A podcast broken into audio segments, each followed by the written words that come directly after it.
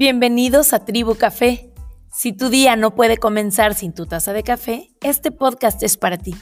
Si quieres descubrir qué tanto sabes en realidad de ese delicioso ritual, este podcast es para ti. Si quieres pasar de ser un consumidor como cualquier mortal a un verdadero experto en el tema, este podcast es para ti.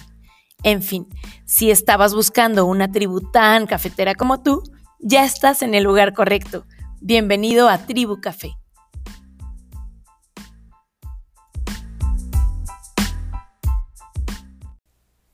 Si te preguntan cómo te gusta el café y respondes negro, fuerte, amargo, muy caliente y o sin azúcar, necesitas escuchar este episodio.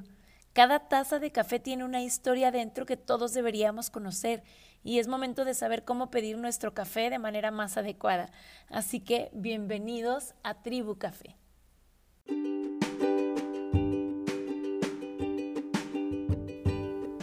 Hola, hola, gracias por venir de nuevo a compartir conmigo unos minutitos de su día.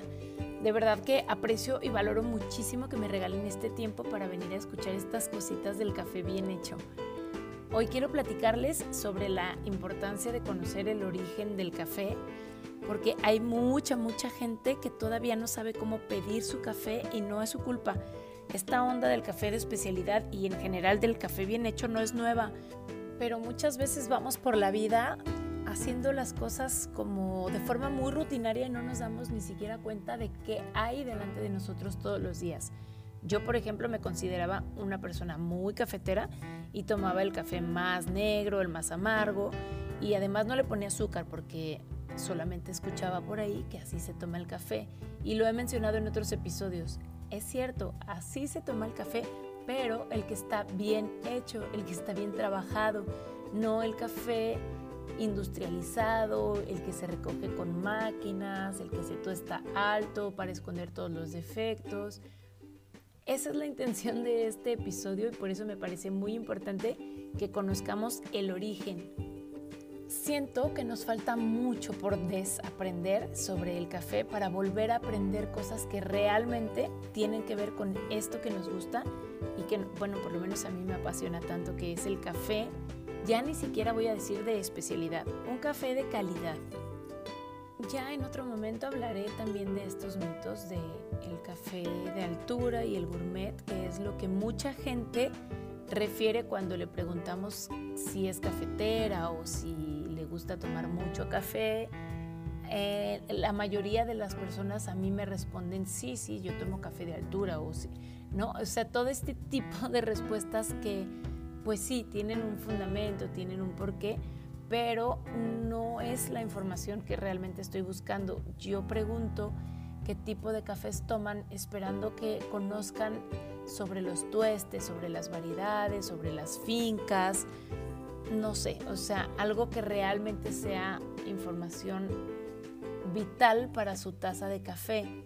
Lo que pasa con los tuestes altos no es que yo los satanice, parece de pronto que los odio y un poquito sí, pero es nada más porque me refiero a este tipo de tuestes como al café comercial, el café que no tiene cuidados, que no tiene en las etiquetas una descripción ni de cuándo fue cosechado, ni de cuándo fue tostado, ni de cuánto tiempo tiene empaquetado, almacenado, molido.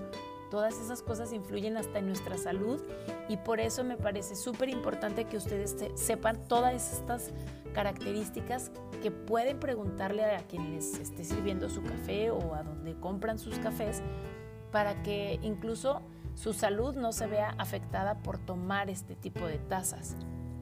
Una vez que ya sabes estas cosas y que ya puedes investigar y que lo pruebas, la verdad es que no hay vuelta para atrás.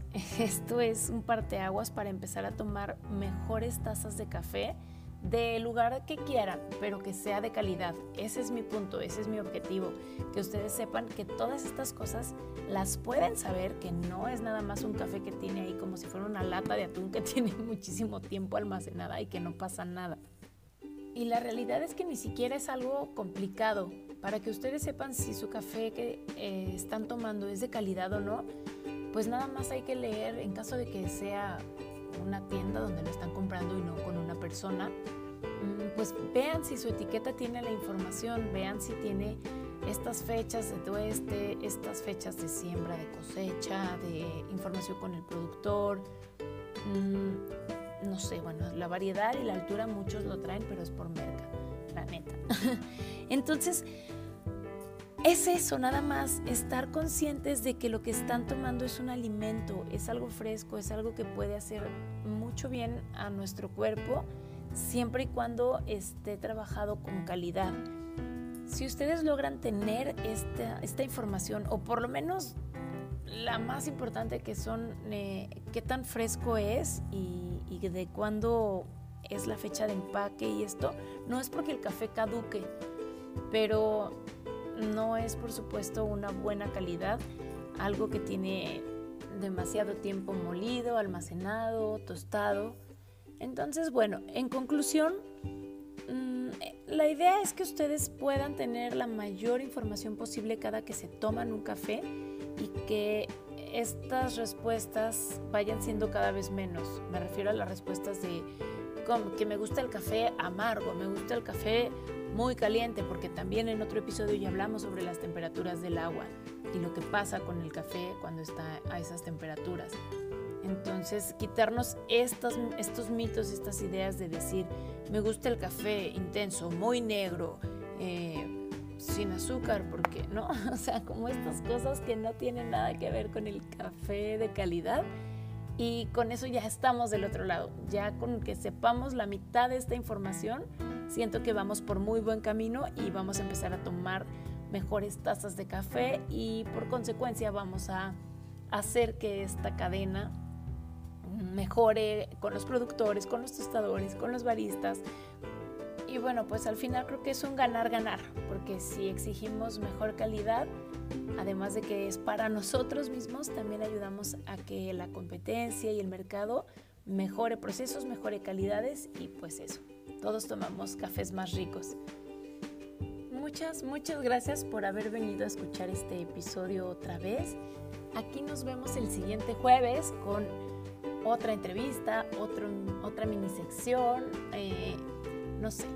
La verdad es que lo estoy dejando fluir un poco más sobre la estructura que yo quería tener acá. Pero bueno, de todas maneras me hace muy feliz venir a compartirlo con ustedes. Y por favor, si tienen alguna sugerencia, algún comentario, escríbanme. Por ahí estoy en el Instagram como arroba lbx, la barra del cholo. Eh, o en mi correo, por aquí, no sé. Donde quieran pueden venir a escribirme y contarme qué les está pareciendo este podcast, si les ha servido de algo, si conocen un poquito más ahora sobre sus tazas de café. Y bueno, pues yo con mucho gusto los leo y platicamos. Siempre, siempre, siempre estoy muy contenta de platicar sobre el café. Gracias de nuevo por venir a tomarse el café más perro.